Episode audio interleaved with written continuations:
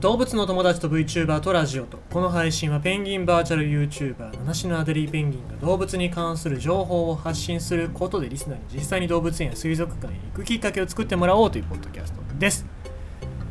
えーと今日、まあ、スポーツのニュースが結構あれって思ったのがメッシがバルセロナ対談するっていうね。まあリオネル・メッシといえば僕がもうずっとサッカーを見始めた頃ぐらいからでバルセロナで活躍して当時はバルセロナっつったらエトーだったりとかあとはデコもいましたし、まあ、まずロナウジーニョがいましたんでバルセロナの顔って言ったらロナウジーニョだったわけですよ、えー、ちなみにあのロナウジーニョなんですけどもいつかないつかのオリンピックの時にオーバーエイジあの年が、え、24歳以上の選手が1人出れるっていう時にオリンピックの代表に出ましてであのそこで出会ったのスウェーデンの女子サッカー選手に一目惚れしてあの結婚してくださいって。いきなり言ったらあの女子のせそのスウェーデンの女子の選手があの「ごめんうち彼氏いるから」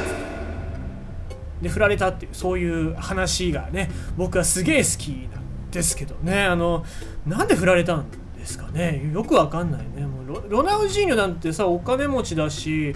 ね、サッカーもうまいししかもサッカー選手同士だからさものすごい尊敬してると思うし実際そのスウェーデンの女子選手もあロナウジーニョでサインもらいに行こうと思って近づこうとしたら向こうから近づいてきたっていう話だったんでね、まあ、確かにすごい美人の女子サッカー選手だったんですけどロ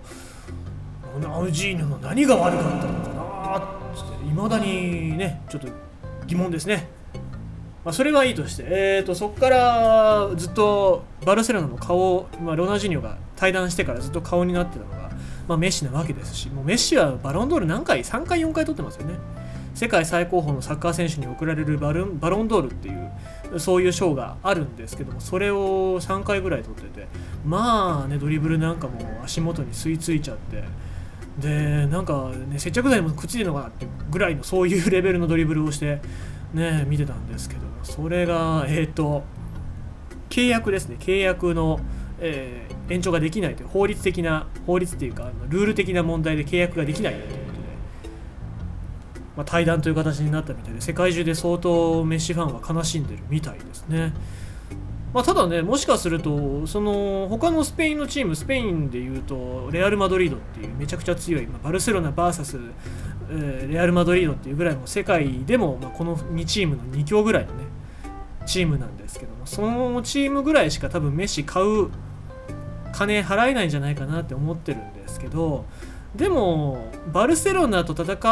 わないといけないようなチームにはいかないような気がするんですよね、もしバルセロナ愛があるんだったら。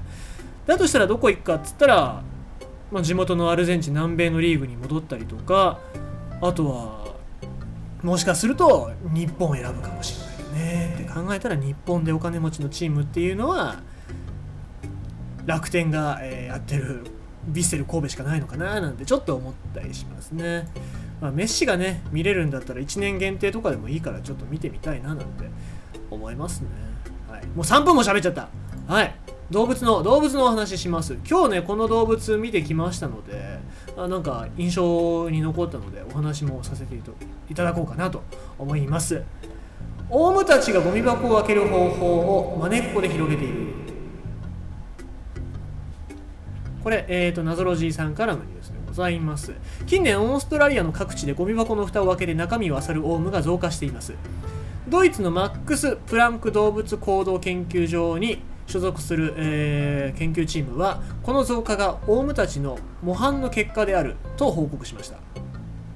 オウムたちはゴミ箱を開けられる賢いオウムの真似をすることで学習していたのです。ほう、まあ、人間っていうのは他の人を模倣して学習することができます。これは、えー、社会的な学習っていうふうに呼ばれているわけですね、えー、で、まあ、霊長類もそうなんですけども鳥。鳥も社会的学習を行っているということなんです。ただ人間と比較して動物がお互いから何かを学ぶっていう例はあんまりないということなんですね。ただ、えー、数年前研究チームがオウムがゴミ箱の蓋を開ける動画を見つけて興味を抱いたということで、まあ、これ YouTube かなんかで見つけたんでしょうね、えー、オーストラリア。オーストラリアに広く分布しているキバタン。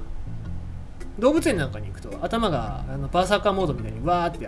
こう上に伸びる、えー、キバタンっていう、まあ、白いオウムがいるんですけどもこれがくちばしと足を使って重たい蓋を持ち上げて食料を入手していたということです。これ食料を得るためにこのような独創的かつ革新的な方法は体系的に研究する必要があるということで研究が始まったということなんでございますね。でまあ実際、え、2018年に開始されたオンラインの調査では、まあ、オーストラリアのさまざまな地域の人々からオウムのゴミ箱開けの目撃情報が集められたということで、え、2018年は3つの地域で、え、これが目撃されたということででしかもこれ2019年後半までになると44の地域にまで目撃情報が広がっていたと。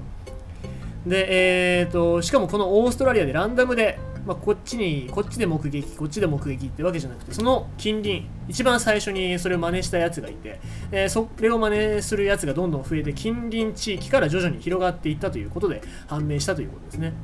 なんでまあオウムが他のオウムからその方法を学んだっていうことで、えー、結論付けているわけなんでございますけどもまあもちろんオウムっていうのはもともと賢い生き物で人間の言葉の真似なんかもしますがねで今日伊東津の森公園行って騎馬隊がいるんですけども騎馬隊が道具使って耳かきしてたりとかねあの体をかいてたりしてわあ賢いなとかって思ってずっと見てましたけども、まあ、そういう学習能力だったり独創性があるそういう生き物なわけでございますよ。でこれは1羽の賢いオウムが新しい方法を開発することで他のオウムにも同じ賢い方法が伝わってしまうことを意味しますと。また一部のスポットに集まる500羽のオウムに印をつけて観察したところ実際に蓋を開けられるのはそのうちの10%であり、えー、まあ、50羽ぐらいということですね。でそのほとんどが大きなオスだということが判明したというわけですね。で、えー、研究チームはこの原因を力が強いので蓋を開けやすかった。他のオウムよりも強いために食料にアクセスしやすかったなどと推測しています。まあ鳥って頭いいですよ。他の鳥で言うとカレドニアカラスってニューカレドニアにいるカラスがいるんですけどもそいつらは木の棒を使ってその木の中に住んでる幼虫虫の昆虫の幼虫をつっついてでその昆虫が木に噛みついてきたところを引っ張ってで釣りみたいな感じで、えー、餌を取るわけなんですけどもその時に、まあ、学習します。学習するっていうのが、まあ、周りにその後輩みたいなカラスがいてなるほどなるほどみたいな感じで見てで練習してだけどまあ大体習得するのに1年ちょっとぐらいかかるって言ってるんでまあこのオウム騎馬隊たちがどれぐらいの期間かけてこれを練習したというか習得したのかっていうのは気になるところでもありますよね。ちなみにカレドニアガラスのその釣りの様子っていうのが「アッテンボールを鳥の世界」っていう動画の中で紹介されてたのを僕は見たんですけどまああのいろいろな検索サイトでカレドニアガラスで調べてるともしかしたら動画が見つかるかもしれませんね。ニコニコ動画に出会ってるニコニコ動画に上がってるからね。えー、ぜひよろしければねいろいろな検索動画の検索サイトなんかで調べてみてください。ということでございまして今日のニュースは、えー、釣りをするじゃないや、えー、じゃなくてオウムたちがゴミ箱を開ける方法はまねっこで広げているというお話でございました。